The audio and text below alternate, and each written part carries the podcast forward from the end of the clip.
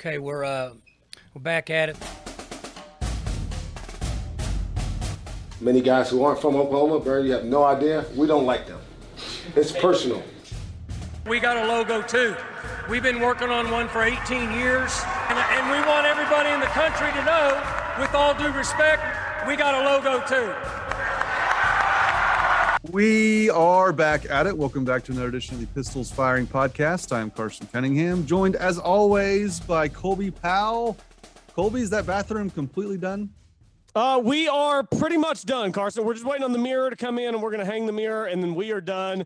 I was telling you just before we came on the air, it's like I don't know if other people feel this way, but I'm ready for the baby to be here so that I can stop doing so many things at the house. Like I know I'm gonna be busy with the baby, but we didn't even there wasn't even a five minute break between remodeling the bathroom and moving on to the nursery. They're connected by a door there. We just walked straight from the bathroom into the nursery and started on that room. So and then we worked on it all day yesterday. It's just it is one thing after another especially because we're hosting the baby shower at our house in a few weeks. So of course my wife wants everything to be perfect like it's a brand new perfectly freshly built house when people come over for the shower. So it is just every single day. But tomorrow i'm going to florida four days off from the uh, housework.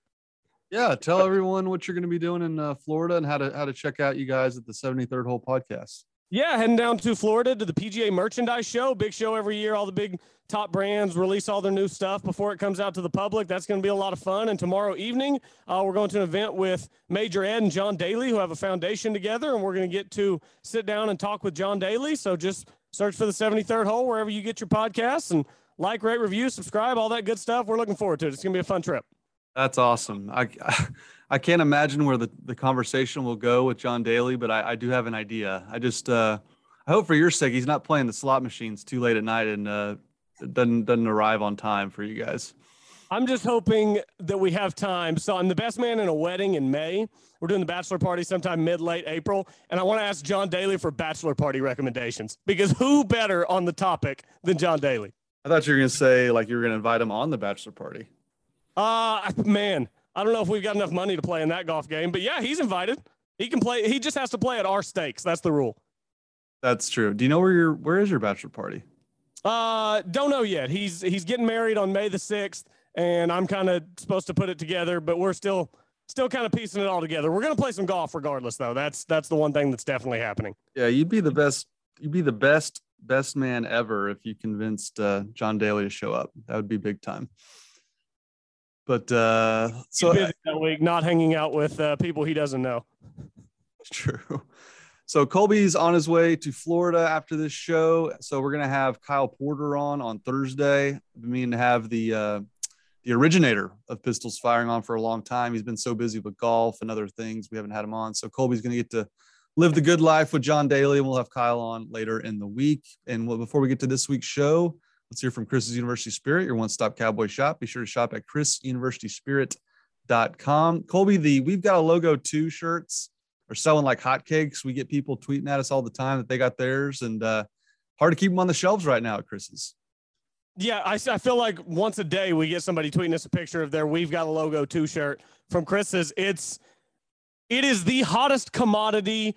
I think since I'm a man, I'm 40. I mean, when has there been another Mike Gundy one liner that has drummed up the level of interest that we've got a logo too has drummed up? It's just, it, it's putting the OSU brand on a pedestal. And uh, that's kind of where the brand deserves to be after all the success they've had.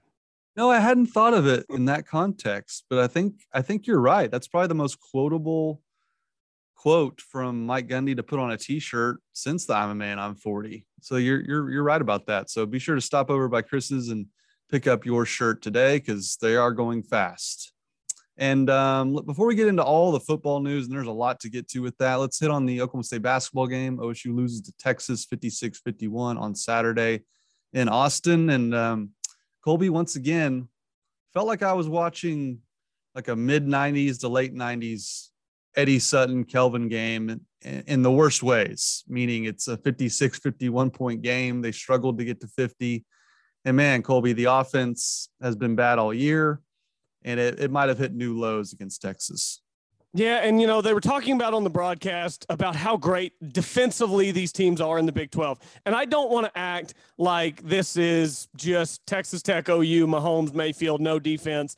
There is really good defense being played. There's also some really bad offense being played. And, and the game is being slowed down. I mean, Texas is one of the slowest teams in the country. That's how they want to play. And they've got scores, they've got some shooters, they've got some scorers, and they just want to slow you down. Uh, the free throws again, seven of 12 for Oklahoma State. Texas goes 14 of 16 from the line. I mean, that's a 30 percentage point difference. 30 percentage points, 58% compared to almost 88% for Texas from the free throw line. So that continues to be an issue that plagues Oklahoma State. Oklahoma State actually fought back a little bit in the rebounding category, only lost the rebounds by six, 38 to 32. But as I'm watching that game down the stretch, it just felt like Oklahoma State was just a day late and a dollar short. I mean, you lead at halftime, game is really close, but then once Texas started to stretch it out and got that lead up to, you know, seven, eight, nine points in that second half, it, it kind of looked like Oklahoma State. I think Fran and whoever was on the call with him even said nine points feels like an insurmountable deficit for Oklahoma State. And that's with like five minutes left. It just shows you where the scoring is at. But Carson, the start of this game was so weird. Texas is up 13 to nothing. Uh, me and my wife are in the car. We're going down to, to look at some furniture. We get out of the car. Texas is up 13 nothing. We get back in the car. Oklahoma State's up 14 to 13. So I had to go back and watch what happened. It was a weird, weird series where Oklahoma State couldn't score and then Texas couldn't score. Obviously, you don't have Bryce Williams, your leading scorer. That's tough. Bryce Thompson did everything that he could. Some of those shots he hit down the stretch were just tough, tough looks. But he leads you in scoring with 20, and your next leading scorer, Carson, six. Kalib Boone and Tyreek Smith, Smith each with six. That's just not enough to go on the road and beat a top 25 team in the country. Now, a true OSU fan, Colby, would have stayed in the car. Did you listen to the rest of the game in the car? I did not listen to the rest of the game in the car, Carson. We had too much to do. We had to come in, I've got the portable TV in the house. So we've got one TV that just travels with us wherever we're doing work. So as we were working on the bathroom, I put the TV over in the tub with an extension cord and turned it on. And then as we moved on to the nursery, I tucked it in the closet with the closet doors open with an extension cord. So I, I was still doing my best to watch the game, but uh, too much to do to stay in the car. Did you used to do that though? Like I certainly did. I remember watching games in my my parents' house and like when when game and I was living and dying with OSU hoops as a youngster because OSU wasn't very good at football, as we all know. And when things would start going poorly in a big game, like I would go into another room and just like listen, or just go into another room and watch in a different room. And if that helped OSU go on a run, I would just stay there until it went south again and switch. Did you ever do that watching games, or you still do that at all? So wouldn't go to another room or go to the car, but what we always did in my house, my parents had like this FM radio essentially in the living room, and they would mute the TV and turn the radio on. And usually it was pretty close. Sometimes there was a little bit of a gap, but we would watch it and then we would listen to Dave on the call because it was just too good. We had to get our uh, our hometown crew. So that's what I was used to growing up. Now, of course, it's 2022 and I don't have an FM radio in my living room. So when it's on the TV, it's on the TV. But I certainly don't mind being in the car during an Oklahoma State sporting event because I love listening to Dave and John and, and the whole crew that they've got, football and basketball, that helps them put out a great product. Yeah, I mean, Dave, obviously, we all know how great he is. He, his talent really even shines even through even more with basketball just because of how frenetic the pace is and how much words you have to use to describe basketball, and then let John Holcomb chime in uh, after each play is is a really hard thing to navigate. So yeah, I, that's a good that's a good way to do it. Listen to Dave. But back to your point about the defense, Berry Tramel had some interesting stats. Just you're right, like the defenses are excellent, and this kind of backs it up. In 14 of 66 Big 12 games so far, the winner has failed to reach 70 points in 14 of those 66. 20 times in those games, a team has failed to reach 60.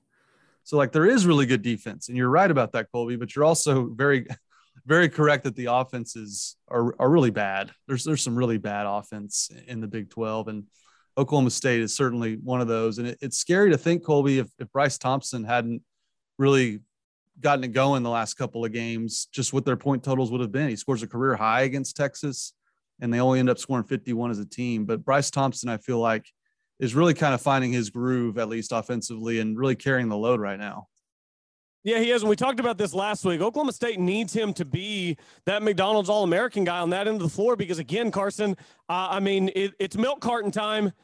Avery Anderson's going to have to find it, and he's going to have to find it sometime soon. This is a guy, Carson, last year, we're watching. Cade goes out for a couple of games, and Avery Anderson is just a monster on the offensive end of the glass. He's unstoppable, e- even without Cade out there. And we had conversations, Carson, about whether he was going to come back or go to the draft. He comes back. And then we're talking about whether he can lead the conference in scoring. And again on Saturday, it's three points on one of five from the floor. So uh, uh, this week's milk carton goes to Avery Anderson. We're looking for you. We hope you show up like Rondel Walker did uh, after we called for him to come out and, and, and do it big. But in the meantime, it's got to be the Bryce Thompson show, and that's what it was down the stretch in Austin. And he did everything he could, Carson. I mean, he was grinding, and, and he looked like that five star guy. I know the, the efficiency wasn't that high, eight of 18 from the floor. Still not bad in terms of efficiency, uh, just a little under 50%, two of five from beyond the arc, two of three from the line. But you know, he can just only do so much whenever it takes the next, let's see, you would have to add up the next four leading scorers for Oklahoma State to get more points than Bryce Thompson. That's just, that's really tough, Carson. So this week's milk carton player of the week is essentially Avery Anderson's. We need to get this, this segment sponsored. I wonder if yeah. Braum's is listening. If, if you want to sponsor the milk carton of the week, uh, tweet us, Colby Powell and, and myself. You can find us on Twitter send us a tweet. But now, Colby, you're right. I mean, I thought Avery Anderson should have been a preseason first team All Big 12 guy with what he did at the end of the last year. Coming into this is going to be his team, and I think it's I think it's very easy to say he's been the biggest disappointment in a disappointing season thus far. Now OSU did get a couple of wins to where they've kind of righted the ship a little bit because it was it was heading for a disastrous season but so the, the, the couple of wins certainly help, but it's been disappointing to this point, and, and, Avery Anderson certainly is a big reason for that. I don't know what the issue is. Uh, it seems like he's lost some confidence, but he has to get going. It can't just be Bryce Thompson, the Bryce Thompson show, and just hoping you score, you know, 55 points to win a game. Avery Anderson has to help shoulder the load offensively. And speaking of our milk carton of the week, Kalib Boone, you put him on the milk carton last week, Colby, and he, he actually played 11 minutes. A lot of that was due to Moussa Cisse getting in foul trouble, but he at least played, you know, double digit minutes. And Rondo Walker didn't play great offensively, but no one really did other than Bryce Thompson. But he was just his old self. He was a complete menace on defense. Six rebounds, two blocks, and a steal. Um, I'm sorry, that was um, that was Kalib Boone's numbers. Um, but Rondel Walker, I thought really, really played exceptionally in this game. Yeah, I think so too. And, and that's really what you need from him, right? It doesn't have to be this big explosion. It doesn't have to be 15 and 10. Just go out there and do some of the the grunt work. I mean, somebody's got to do the grunt work. Somebody's got to get the rebounds and, block shots and, and be a just a rim protector, a guy that influences shots, and he can be that guy. So uh, hopefully we'll see more of that. again, it's six steals for Rondel, six steals, yeah. five rebounds, three assists. So he yeah. did a lot without scoring. Right, six steals for Rondel. I mean, he was impacting Texas in a big way on that end of the floor, and and that end of the floor isn't the problem, Carson. It hasn't been the problem. I mean, you hold Texas to 56 points at home, man, you really, you really like to think you could get to 57. And I know your leading scorer was out, but you still got Bryce Thompson and Avery Anderson. Kalib Boone, again, he's gone into a slump. He was a monster in that Texas game a few weeks ago in 23 minutes on uh, on Saturday against Texas. Another goose egg, no points, 0 for 2 from 3, 0 for 3 from the field. Isaac Likekele, again, struggling on the offensive end, doing a lot of other things very well. Seven rebounds, uh, running the offense, kind of being that guy. But I mean, four turnovers to five points for Isaac Likekele, That's not great. Two of eight from the field. It's just, it's not the defense. On that end of the floor, they are tough. They are hard nosed. They are tough to get around. They're tough to score on. Um, they, they try to do it as well as you can in the Big 12 conference without fouling, but that's tough to do. Um, it, it's just the other end. And I don't know what the answer is. I don't think that there's an easy flip that you can just switch. Some guys who clearly are good offensive players are just lacking confidence. Uh, Avery Anderson, Kalib Boone, it, it's just, it's really hurting the team that these guys aren't scoring the way they're capable of. Yeah. And I think it's fair to question the job Mike Boynton's doing with this team offensively. I mean, it's been that bad. And, and look, I, I don't think they have a ton of shooting which again, that's to me, that's on the head coach as well. But I think ultimately, and, and again, I would be critical of, of past coaches when they would underperform the way they have, especially on one side of the court, like offense this year.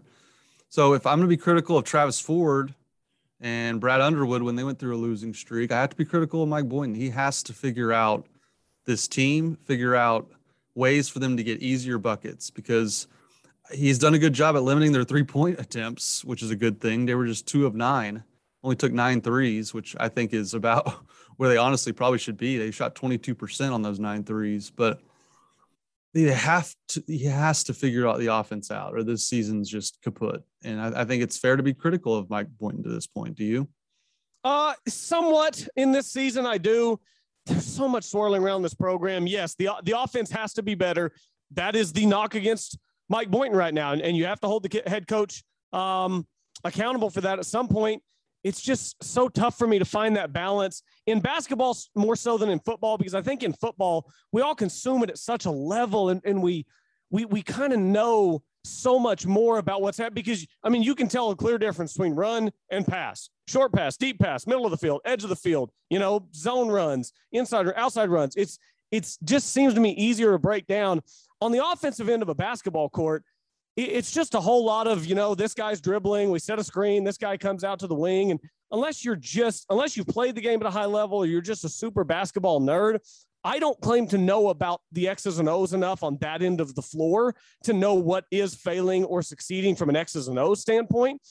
Here's what I know, Carson. Last year, last season, Mike Boynton didn't have a problem coaching offense last season, Mike Boynton had a guy who was averaging 20 ish plus points a game. I think off top of my head, he had a couple of big ones in there.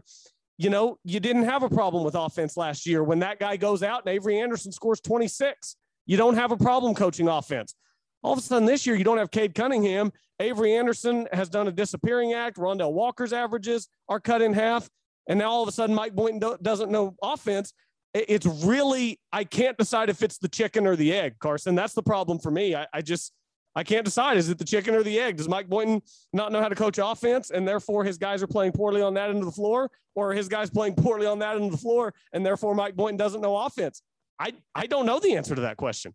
Well, I would say even when they had Cade Cunningham averaging what he averaged, we all remember those first halves when he was completely MIA and, and wasn't even taking shots. That's fair. So I think there's been long spells, even with a Cade Cunningham, where the offense is just is just stuck in a quagmire. And I, I think that's a reflection of, of Mike Boynton. I think he has to do better than that with his team offensively. And again, he these are the players he recruited. There's no more, you know, piecing it together like he had to the first few years. This is the team he's handpicked, and they're they're just they're really really bad offensively. So they they got to get that figured out. And of course, no rest for the weary. They get Iowa State, top 25 team on Wednesday. Then they go to Gainesville, Florida to face the Gators. So not getting any easier. So it's going to be a, a tough road to hoe for, for Oklahoma State. And they always play interesting games against Iowa State, whether it's in, in, in Hilton Coliseum or Gallagher Iba. It always seems to be interesting. So that'll be a interesting game as well. Uh, we got some football news to get to, Colby a bit a bit of breaking news earlier today. Shane Illingworth has officially entered the transfer portal. That's according to Max Olson from the Athletic. Colby, not at all surprising to me. I, I, in fact, would have been more surprised if Illingworth was sticking around another year with Spencer Sanders coming back. Yeah, I would have too. It wouldn't have made any sense whatsoever. You know, you've got him, you've got the other kid, uh, the big recruit whose name escapes me. Rangel. Yeah, Garrett Rangel. I knew it was Garrett. I couldn't come up with Rangel. I knew it was a weird last name, and I didn't want to swing and miss. Garrett Rangel coming in. I think Shane Illingworth kind of saw the writing on the wall. I think when he came in, he thought maybe he could beat Spencer out for that job. It's pretty clear that he hasn't beaten Spencer out for that job. He he was um, good, adequate, a good, really solid backup quarterback in his time. But I don't think that there were a ton of people beating the drum for Shane Illingworth to become the starter. Maybe at, at points last season whenever it was rough with Spencer and things weren't going well in Kasey Dunn's first year. But certainly this year, Spencer was first team All Big 12. He has the bad game against Baylor, and then he comes back with the game of his career against Notre Dame. Uh, good on Shane Illingworth. You know, you hate to lose a really competent backup quarterback because those guys are valuable, especially when your starter is a runner. But that, that's the reality. He wants to go somewhere where he can play. And I don't blame him. Go somewhere where you can play, be the starter, take every snap. light it up. I mean, at 6'6, 230, that guy will get an invite to a camp if he can light it up uh, at, a smaller school, or even if he de- decides to transfer to this level. I mean, you know, even, you know, Taylor Cornelius has stuck around the CFL for a while. We saw Dane Evans at Tulsa has been in the CFL for a long time, still is. Uh, so there are opportunities out there for Shane Illingworth. Those opportunities were no longer in Stillwater. So uh, no, no blame on him whatsoever. All love for him. Hope he has all the success in the world wherever he winds up.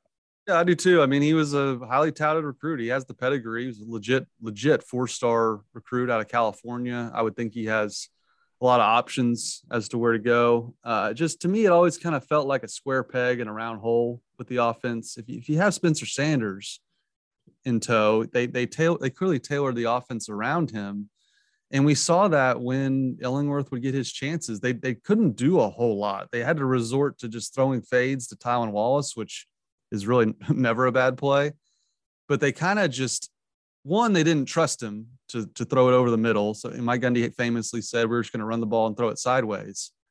And I just didn't feel like he was a natural fit for the offense that they had built around Spencer. And I think he's realized that. And of course, with Spencer coming back, they can't tailor the offense around Shane Illingworth. So hopefully he gets a shot somewhere else, but it appears the, the Shane Illingworth uh, era is over in Stillwater. And I'll be interested to see where he ends up. I think he's a talented kid. I think he's got a lot of arm strength. He's got a big arm, big kid at six six, but um, not at all surprising to me. What is surprising is Mike Gundy has not hired a defensive coordinator. He has not hired Auburn, former Auburn defensive coordinator Derek Mason yet, but Derek Mason reportedly has uh, resigned as the defensive coordinator at Auburn or he's is that what the report was? I'm reading Auburn defensive run yeah. game coordinators promoted. So he he did resign at, at Auburn. So he he doesn't have a job right now. He resigned. So that to me, Colby appears as if he's going to Stillwater, but nothing announced yet. Yeah, I would be surprised at this point if he doesn't wind up in Stillwater. Somebody had a picture from over the weekend, which looked like Derek Mason in Stillwater with Mike Gundy. Nothing's been announced, but he's resigned from Auburn. Apparently, things just were not going well there between he and the head coach. That whole experiment down there at Auburn is not going well. But I mean, we've talked about how big of a get this would be for Oklahoma State. And Carson, I feel like we're on the one yard line and you just got to punch it in. I, am just waiting for the other shoe to drop and for we, for us to get all the reports. Derek Mason, defensive coordinator, Oklahoma State. I, I'm just waiting for it to be finalized, and we're we just keep waiting. So I guess all we can do is be patient. But the writing is on the wall. I would be pretty shocked at this point if it was not Derek Mason. Yeah, I would be too. And an interesting kind of parallel, because to me, this seemed like an out of the box hire, as I mentioned on the last show. But Berry Tramel makes an interesting point that this would be the third straight defensive coordinator that has head coaching experience. Uh, Jim Knowles was a head coach at Cornell, Glenn Spencer at, I believe, somewhere in Georgia. I can't remember the name of the school, but a smaller school in Georgia. And Mason obviously has head coaching experience at, at Vanderbilt. So, uh, uh, sorry, Spencer was at Division two West Georgia as the head coach. Went 28 and seven at, at record there as a head coach. So, Mason's head coaching record is not good because he coached at Vanderbilt, but it's actually pretty good. He's the third. He has the third best winning percentage in Vanderbilt history, which should tell you all you need to know about Vanderbilt's football history. But the fact that he was with Shaw at Stanford for so long and Another interesting parallel that I, I neglected to mention on the last show. Kudos to Adam Lunt for remembering this. I had totally forgotten this. You know, Mike Gundy famously was on the, the college football broadcast for the national championship game in the coach's film room. And we all know David Cutcliffe, the Duke head coach, was in there. They clearly established a relationship, and boom, he hires Jim Knowles as defensive coordinator. Derek Mason was in that room too on that very same broadcast as the head coach of Vanderbilt. So Mike Gundy he really, and this is not hyperbole, the, the trajectory or the path for this coaching staff was significantly altered by Mike Gundy going on ESPN in that coach's film room. If they hire Mason, which it appears to be, you could argue that two of those connections for his last two defensive coordinators hires were made in that very room. Yeah, which is, you know, it's odd to think about the way guys meet, but the more and more you think about it, football and hiring and stuff, forever it's been a boys club it's it's who you know it, it's been just the same guys get recycled we see this i think more in the nfl than we do in college you know you know somebody who's in a position to make a hire you have a relationship with that person. That person likes you. That person looks a little bit closer at your successes, not quite as close at your failures. These things matter. Relationships matter. We know that. Uh, I mean, you and I know that working in, in the media industry in this state. You have to know people. You have to have a foot in the door. You have to have somebody who will vouch for you and who will get you in front of the person you need to be in front of. And Derek Mason becoming the, the DC at Oklahoma State. I mean, if they don't meet in that film room, is he big time on Mike Gundy's radar? Maybe he is, but I like to think that they kept in touch and that uh, that that played a part in it. So relationships matter, and good on them for uh, hopefully bringing this to fruition. And I think that's a big role in this because, as as we mentioned on the last show, I mean, he's making 1.5 million dollars at Auburn.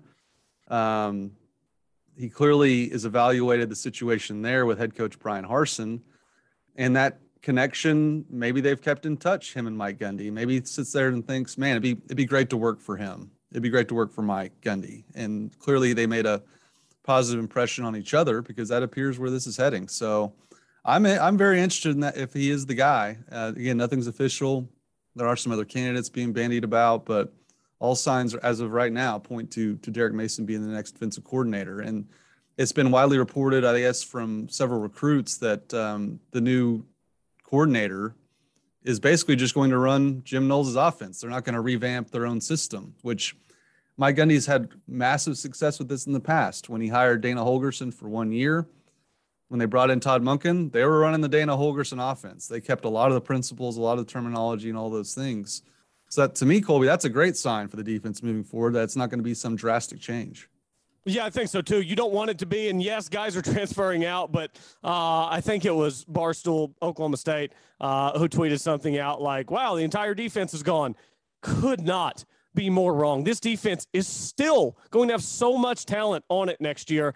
You want a similar system. You want these guys to be able to be aggressive, play free flowing football on that side of the ball, force turnovers, all that good stuff that they were doing under Knowles. So I, I very much look forward to and hope that it's a similar system on that side of the ball. Also, Carson, I just wanted to update something we were talking about earlier. As we're recording this pod 15 minutes ago, Eli Lederman, who covers uh, the Oklahoma State basketball team for the Tulsa World, says Mike Boynton about 15 minutes ago does not anticipate having Bryce Williams Wednesday against Iowa State. Uh, he did not practice today. So just kind of an update there. Yeah, that's that was a key a key happening in the the Texas game. Not having him, you know, he hurt his ankle against TCU, was not available. That's one of the few guys that can get buckets on the team. So that's a that's a big loss moving forward as they continue through the Big 12 schedule. So that is some breaking news on the podcast. Um, so Derek Mason it appears will be the defensive coordinator. We'll have to wait and see on that. Colby, we've been meaning to talk about the top 10 plays of the OSU season for a couple weeks now. So yeah. let's let's get into it. Uh, Marshall Scott wrote a, a, great article on pistols firing of the top 10 plays of Oklahoma State's 2021 season. And we can kind of run through them pretty quick. Uh, number 10, this is just wild. Cale Cabbiness, not only being on the field, but making the catch to essentially win the game against Boise State. Colby, if he doesn't make that catch, what happens the rest of the season? That is a great sliding doors moment of the entire season. But shout out to Cale Cabbiness with the 10th best play. Yeah, shout out to him for making the list. Only catch of the season. And Carson, it had been so long since I seen it. I, wa- I, I since I saw it, I watched it back. It was so good. I mean, just lobbing it up there and just make a play one on one, make a play, go win the game. And that play won the game. Boise State only needed a field goal. Now, granted, it was not a gimme that they were going to get a field goal. Looking here, they would have had a minute and 40 seconds. I don't think they had any timeouts. They just had a field goal blocked. So I, I you, you, know, who knows if they get there anyway against Oklahoma State's defense, which that night was pretty good as it was most of the season. But I'm glad we didn't have to see it. Cale Cabbiness, early season hero. Well done. Yeah, that that was insane. Uh, number nine's from the same game. Jason Taylor blocking the field goal against Boise State. Again, one of the craziest games in a in a game in a season full of close, crazy games. Uh, Jason Taylor, we've known, has a nose for the football, and that that play right there. I mean, again, just if they don't win that game, who, who knows where the season ends up? But Jason Taylor makes it at the num- at the number nine play of the season. Yep, another big one, and Jason Taylor knows for the ball. He's always in the right place at the right time. So uh, look forward to seeing more of that next year. And the guy that you know we talked all season before and during that needed the football more is our number eight play, and that's Brennan Presley with the Randy Moss You Got Mossed award. Uh, for a five foot eight receiver to make this level of a, of a Randy Moss type play just speaks to why we want this guy. I, I knew he was a great receiver, Colby, but I, I don't necessarily knew that I was capable. He was capable of this. No, this was next level. This was number one. You got Moss the entire year because Brennan Presley not that big of a guy. Brennan Presley made himself very big in that end zone. And, you know, Tay Martin on the way out. I look forward to see what this receiving corps looks like next year. Brennan Presley, Jaden Bray, John Paul Richardson. I, am sure I'm forgetting a couple as well, but they're going to be fun to watch, and Brennan's going to be a big part of it. Yep, and the number part of number eight too was Tay Martin that corner end zone touchdown, uh, which was I think probably the best throw of Spencer Sanders' career uh, was just sensational. So that was also part of number eight. The receivers really had a great game in that. And, and Presley, as we all know, probably got a first down and they did not get it up there in Ames, but uh, that's neither here nor there. Uh, number seven, the Fiesta Bowl, Colby, Kolby Harvell Peel, which I, I, neglected to mention this on our, our recap. Just what a way for him. And then it's kind of a joint play with the Malcolm Rodriguez interception, which we talked about. But Kolby Harvell Peel just capping off just an all-time career at Oklahoma State, one of the better safeties to ever play at the school. The way he was able to rip that ball away for the the fumble recovery was just basically just stole it from the guy himself. wasn't really a fumble. He just ripped it away from him. Was just uh, really an exclamation point, Colby, to uh, just a tremendous career. Yeah, I mean that guy was holding onto that ball, and Kolby Harvell Peel just. I mean, he just took it. I mean, that is just a grown man going in there. We talked all year about Oklahoma State has so many veterans. I mean, that is just a grown man saying, you know what? We are both holding on to this football, and only one of us is coming away with it, and it's going to be me. That was good stuff. Malcolm Rodriguez with the pick. Just that whole game will be we'll be talking about that game for a long, long time. Yep, it was awesome. And uh, the first play from Bedlam to make the list, number six, would be Spencer Sanders kick, kick starting kick starting the Bedlam comeback. The kind of the, the sprint option run that he had, a 37 yard touchdown run, capped off a seven play, 58 yard scoring drive pulled Oklahoma State within two points. They would later get the one yard touchdown from Jaylen Warren. And look, Spencer made some mistakes in Bedlam. He had some turnovers, but this is who he is. He is simply electric running the football. And that to me was the best run of his career. I already mentioned what I thought was the best throw. That was the best run of his career for me. Yeah, absolutely. It was. There was nothing there. Carson, there was nothing there at a point in time where it looked like hope had kind of been lost for Oklahoma State. You'd had the interception down on the other end late in the third. You get the ball back after the Caleb Williams fumble. Uh, I think it was Thomas Harper who came in and forced that fumble. I can't remember off the top of my head. I think it was Thomas Harper. And on this play, I mean, there's nothing there, Carson, and he just zip, zip, zip, boom, gone. It was the best run of his career in one of the biggest moments of his career of nothing being there. Number five, Jaylen Warren makes all of Tulsa miss. Who can forget his touchdown run in a, a, a, tight game against Tulsa, where he he gets he takes the handoff to the right and makes about five or six Tulsa defenders just grasping at air. And Colby, this was the moment where we all kind of raised our eyebrows and we're like, "Whoa, maybe that guy needs some more carries," because that was a sign of things to come. Yeah, and you talk about butterfly effect throughout the season, you know, how one play has an impact. This was a game that Oklahoma State very much could have lost. Oklahoma State could have lost this game.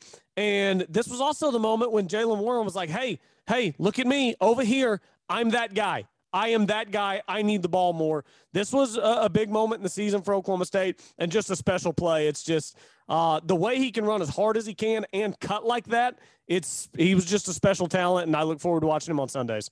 Yeah, and there was symmetry here on the list because right after that game against Tulsa was the Boise State game, and number four is where Warren took it to the house. I was watching it over at your house when Jaylen Warren went 75 yards untouched on the first play of its second series, and a star was born. Colby, uh, their offense had really struggled running the football going into this game, and RB one was was here to stay with Jaylen Warren.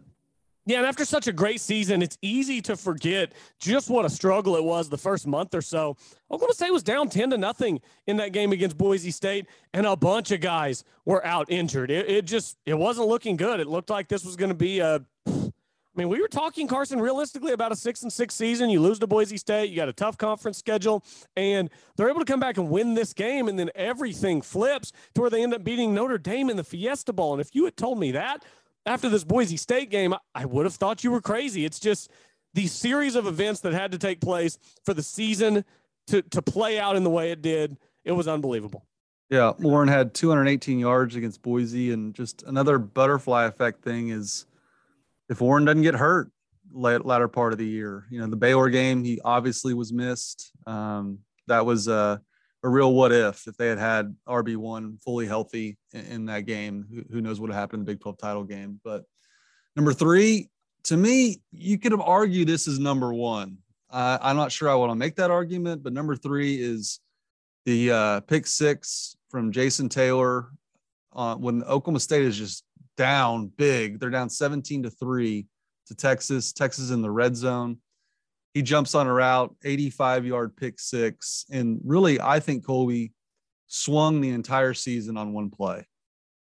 Yeah, I think so too. Oklahoma State, I don't think wins this game without this pick six. You know, you got to stop there. Maybe you hold them to a field goal, you go down 20 to three, but your offense is sputtering so bad at that point that you just I mean, you don't know what comes next. Oklahoma State needed that defense, special teams, some kind of pop. It's like we saw with San Francisco Saturday night. They had no chance of winning that game. Boom, pump blocked for a TD. All of a sudden, they force a three and out and they win the game. It's those plays when you're down and it seems like you're out and your offense can't get going. It's those plays that flip it. If it were up to me, Carson, I would move this up the list to two. I would move two to one, and I would move one down to three. But that's these are very interchangeable at the top of this list as we get to the next two.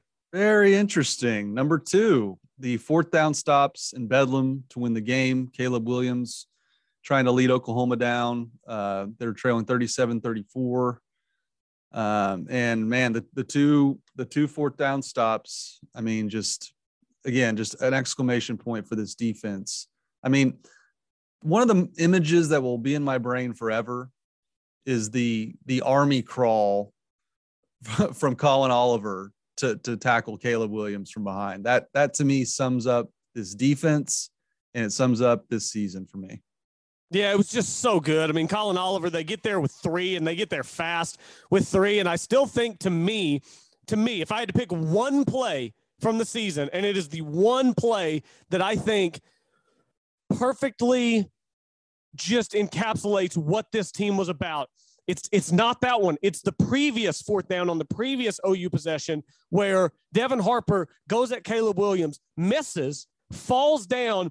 Caleb Williams is going to pick up that first down and probably 15 more before he's forced to slide. And Oklahoma is going to be in a great position to take the lead and win that football game. And Devin Harper falls down, gets back up, chases Caleb Williams down from behind, and he is the only guy out there between Caleb Williams and open green grass, and he makes the play short of the first down. It's just, I mean, at that moment, that stadium went ballistic. It was just, to me, that's the one play that whenever I think of this season, I'm like, that's what these guys were about. Yep, no doubt. And Oklahoma failed to get in the red zone the entire second half, which again, we saw time and time again all season. This defense really made crucial halftime adjustments and really just shut teams down the second half. And they certainly did that to Oklahoma in the Bedlam win. Number one, Brennan Presley's cheetah impersonation, the, the kickoff return against Oklahoma in Bedlam. And for me, Colby, I was in the building that night. For me, this is when I went the most crazy. Me, I was sitting with my dad and, and Matt Emilian, friend of the pod. I don't think I've watched a game as a fan since college, but college Carson came out as as Brennan Presley crossed the goal line. That's the play I'm always going to remember, just because it it just felt like the game was going like so many bedlams we've seen time and time again. I kept saying, I've seen this movie before. You know, you got you got Oklahoma making circus fade catches with their tight ends who they never throw to all season. It's like, of course they're doing this in Bedlam. Of course this is happening. The muff punt, of course this is happening. But Brennan Presley's kick return made it feel different. It's like, okay, Oklahoma State's going to win this game. And for me, that I probably put it number one just because that's the one I will remember going absolutely bananas at. Yeah, again, I, I don't I don't mean to downplay that play at all. That play, eh, it, you know, I'd have it in my top three for the entire season. it was so good, Carson, because how many times has Oklahoma State been the victim of a Bedlam kick return? It, it just seems like OU gets things to go their way. The fake field goal. I mean, just stuff in the special teams game that just seems to go OU's way. And then that night, it went Oklahoma State's way. They each had a muff punt, so those offset, and then Brennan Presley taking this one to the house was huge. And Carson, the cut that he made whenever he went wide and went left across the field, I mean, that's just great individual effort, seeing the hole, hitting it, and outrunning everybody, and to do it all with no flags on the field in the Big 12 conference. Oh, that's so, so good, Carson. It was unbelievable. Yeah, and I'm watching it here, and they they I'm so glad they didn't throw a flag. It's not a hold, but one of the blockers, I can't tell what number he is, right on the sideline, kind of has the shoulder pads of of one of the OU defenders. And I just feel like in years past, a flag would have got thrown there, but they they didn't, and it was a clean block, and the rest is history. And I, I think like the special teams that night on this play and earlier in the game kind of set the tone for the game. And again, people can talk about, oh well, OU should have had a flag on the on the deep pass from Caleb Williams, and it, it, probably was interference. But Oklahoma State beat them from pillar to post on special teams, and their defense didn't let them in the red zone the second half. That's two thirds of the game. So I thought the special teams on one of the earliest kickoffs of the game, they just punched everyone in the mouth on OU right over on their sideline. And I felt like they were the tougher team that night, and special teams are a big part of that. And so that's that's the top 10 list plays of the season for Oklahoma State, a season we won't forget. Uh, it's time for bullets and BBs, Colby. What do you got for a, a bullet this week? Carson, my bullet is going to the game of football, just the whole game Th- this weekend. It was so good, Carson. It was, I mean, it's right up there with best football weekends that we'll ever see in our lives. That game last night, because a lot of classic games that you think of, like epic all timer games, are games that, you know, you see a great comeback in the fourth quarter. Well, first three quarters were kind of snoozers. First two and a half quarters were kind of snoozers. That game last night, start to finish, was just, I don't know how you play football at a better, at a higher level than that, especially on the offensive side of the ball. But I, I want to keep in mind those defenses – they were not bad until they got tired. When they got tired and they got gassed at the end, then the defense was bad. And yes, the Bills shouldn't have been rushing four with 13 seconds left. They should have rushed two, dropped nine. Yes, I understand all that. But I mean, that game's seven to seven with three minutes left in the first half. And then the defenses got gassed. It's just three walk-off field goals, the, the walk-off touchdown in overtime with what is clearly the two best teams in the league, with clearly the two best quarterbacks in the league. Football is just so – so good, Carson. It, it's so good that the PGA Tour moved this week's uh, event to, to Saturday. CBS has the rights to the PGA Tour and the Farmers Insurance Open this weekend. Uh, pardon me, and the AFC Championship this weekend. So they moved the Farmers Insurance to a Wednesday to Saturday finish because they can't broadcast both, and the NFL is king. It's just, it was an unbelievable weekend of NFL football, Carson, and football gets the bullet. I don't mean to be hyperbolic a lot. I don't like to declare everything, you know, the greatest thing I've ever seen, but I think you're right. That might have been the best NFL playoff weekend in terms of the games that that I can recall. I mean, just the whole weekend, and then you cap it off with the, the Chiefs Bills game, which was just psychotic. Is just it was awesome, and that's kind of where I'm going with my my bullet. It's kind of a BB, but it's my bullet as well. It goes to Tyreek Hill, who is just he's he is the most electric offensive football player I've seen with my own two eyes, probably since Barry Sanders. And I know that's a lofty statement, but how many guys can score that touchdown he had late and throw up a peace sign from like the 20 yard line when guys have the angle on him, knowing that he's still going to score?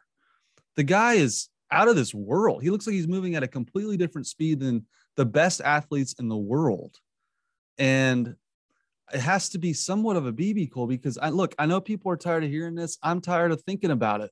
But every time Tyreek Hill scores a touchdown, I just think to myself, he was playing backup running back, running off tackle at Oklahoma State. This guy's like the best player in the NFL on offense. and he was just so underutilized that it, it hurts to watch. It hurts to watch that they could not figure out a way to utilize him as a receiver at Oklahoma State. It just it, it hurts to, to watch Colby. I again he had he had 100 carries at Oklahoma State, which is eight yards or eight carries per game. He only had 31 catches at Oklahoma State. 31. And he's the best receiver in the NFL. So it's just he's a marvel to watch. And I just it's going to trigger me until he retires, and maybe even after that, that he was so underutilized at Oklahoma State. Uh, yeah, I mean that's definitely a tough pill to swallow. I mean, you're throwing up the peace sign when when a guy's ahead of you at the 17 yard line. He was at the 17 yard line. I saw the overhead picture today. Mecole Hardman already has his arms up, touchdown in the air. Byron Pringle's on the other side of the field. He's dancing. He was at the 17 yard line. There was a guy ahead of him, but he knew he wasn't going to catch him. It's just his speed, and I tweeted this last night. I think it's easy to forget the guys that he is outrunning, and I mean outrunning by a good margin. These are some of the best athletes in the world. Like Jordan Poyer and Micah Hyde are chasing him. They've got corners chasing him. These are some of the best athletes in, a, in the world. He is so much faster than them. It's not fair. It's it's like they're not playing the same game. Uh, so yeah, that touchdown last night was pretty crazy. And then obviously, you, you don't move the ball 45 yards in 10 seconds. If one of those isn't 25 from Tyreek because he just flies, gets down timeout, boom. So, uh, yeah, he was really impressive. Uh, BB today, Carson, I hate to do it, but I have to give it to everyone who played offense for Oklahoma State on Saturday, not named Bryce Thompson. I mentioned it earlier. You would have to add up the next four leading scorers to get to more points than what Bryce Thompson had. He, he really was asked to do it all on his own at that end. He did everything he could. But you get 20 from one guy, you only get 51 in the game. In a game where you hold a good team to 56, that's just not enough on that end of the floor. So Oklahoma State's offense, sans Bryce Thompson, has to get my BB today. Yeah, I think that's worthy. Um, I tweeted the the photo of my uh, my Buffalo Bills sheets from from young Carson's room back in the day, and it reminded me a lot of watching uh, Buffalo Bills Super Bowls in the '90s. To to be up with 13 seconds left and lose the game is just hard to fathom. Now I wasn't like living and dying. I don't have the affiliation I used to have with the Bills because Thurman Thomas doesn't play for them anymore, and just haven't really followed them since because they've been so bad. So it's not like I was, you know, just devastated by it. But you got to get a BB giving up the giving up a lead with 13 seconds left. I don't care if they have Tyreek Hill. That's just that's hard to fathom. And I feel for the Bills fans because they have a, a really good fan base. You know, Sam Humphreys was up there and he tweeted about how many Bills fans were up there. And I kind of roasted him a little bit, Colby. I said, uh, those aren't Bills fans. They're just Eagles fans supporting their AFC team, like like uh, Sam does. So Sam's a good sport. Sam actually screenshotted that and texted it to me and Taylor in our 73rd hole group chat and said, Carson just put me in a body bag. It was, and my wife had to ask me what I laughed at because I laughed out loud whenever I read it, whenever I saw it. That was tweet of the weekend, maybe goes to you on that one, Carson.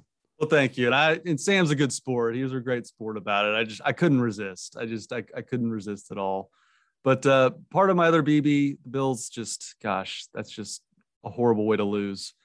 This was an interesting tweet uh, from Ralph Malbrough. Says Green Bay has had 30 years of uninterrupted Hall of Fame quarterback play and got two titles. That might be the greatest underachievement in sports history.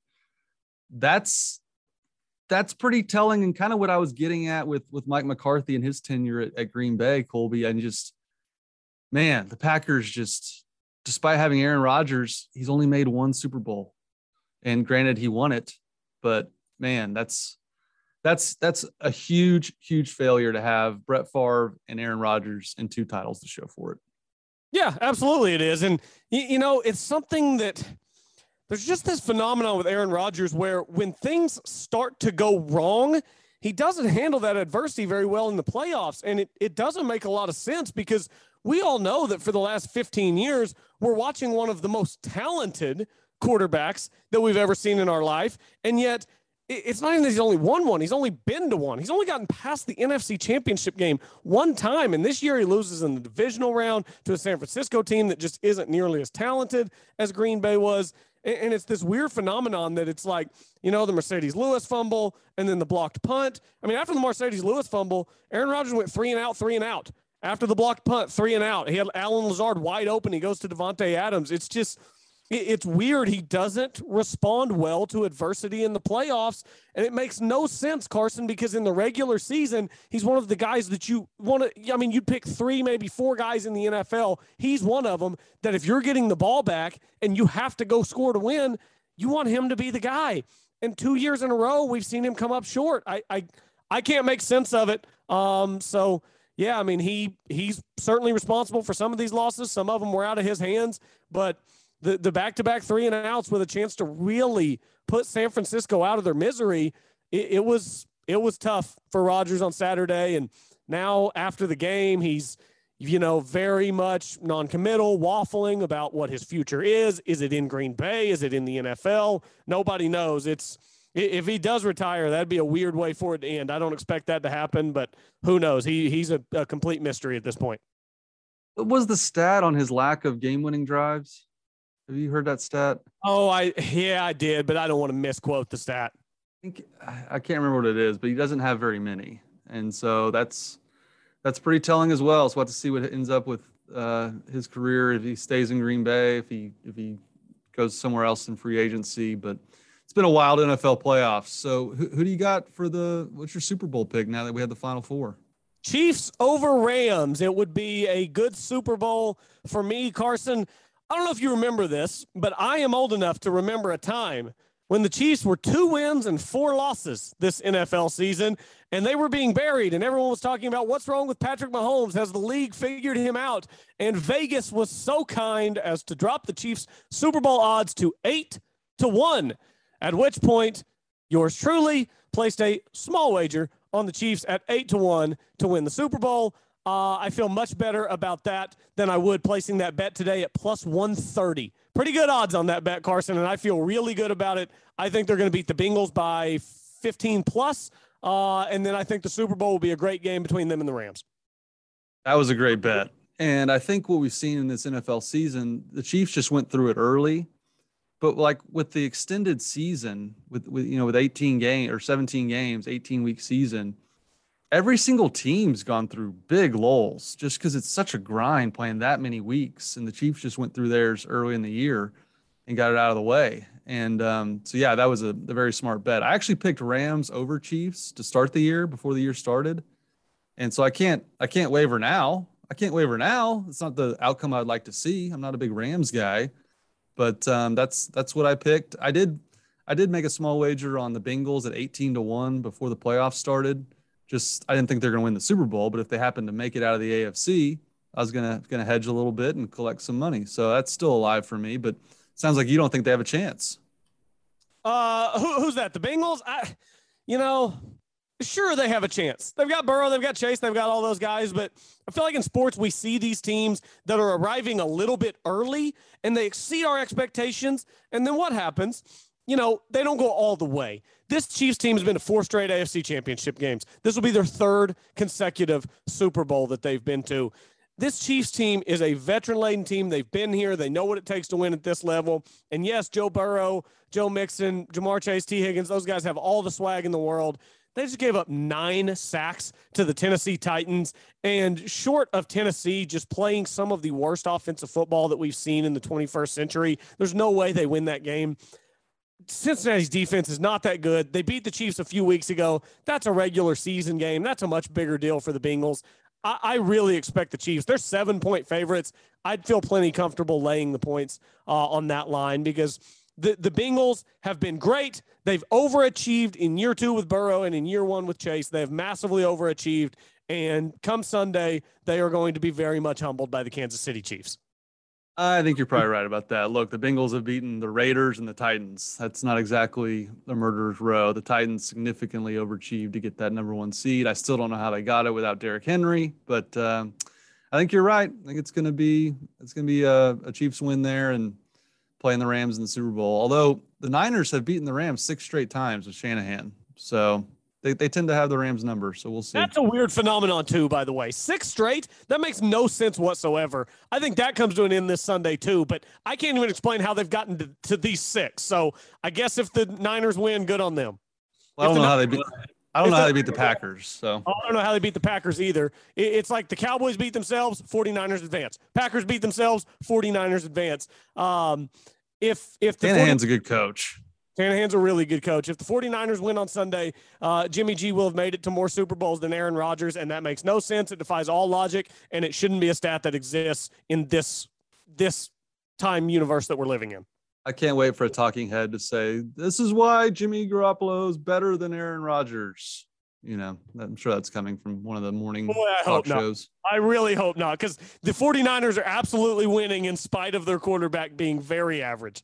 Yep, I'm with you. Well, Colby, enjoy Orlando. Give my best to uh, John Daly. Again, you're going to be at the Hooters in Orlando. Is that right? That's the plan. We've got uh, it all set up. We should be good to go. So uh, hopefully John Daly makes it, and we have a good, good, fun week. It's Carson. We're leaving Oklahoma to go to Florida for four days, and I'm like, hey, Florida in January, count me in. Every day is supposed to be like 62 to 64 with a chance of rain. We were going to try to put golf down there. It might get rained out. We'll see, but uh, hopefully it all goes well. It's like when uh, on Home Alone, didn't they go to Florida and it just rained the entire time they were there? It kind of reminds me of that. Home Alone 2, maybe. I don't actually remember where they went. I, I, They go to I mean, Florida on Home Alone remember 2. Kevin back at the house. You remember all the all the shenanigans uh, back in New York City, but I don't actually remember where they went. Yeah, I think they went to Florida. Yeah, that's right. They went to Florida and they went to Miami in Home Alone 2, and it just Nice. rained the entire time. So Nice. hopefully that didn't happen to you. Colby, enjoy your week. Again, I'm going to have Kyle Porter on on Thursday. We're going to get his thoughts on the Oklahoma State football season, basketball, and just what all he's been up to lately. So it'll be fun to have Kyle on. But Colby, in the meantime, enjoy Florida. Absolutely. Appreciate it. Everybody have a great week. Go Pokes.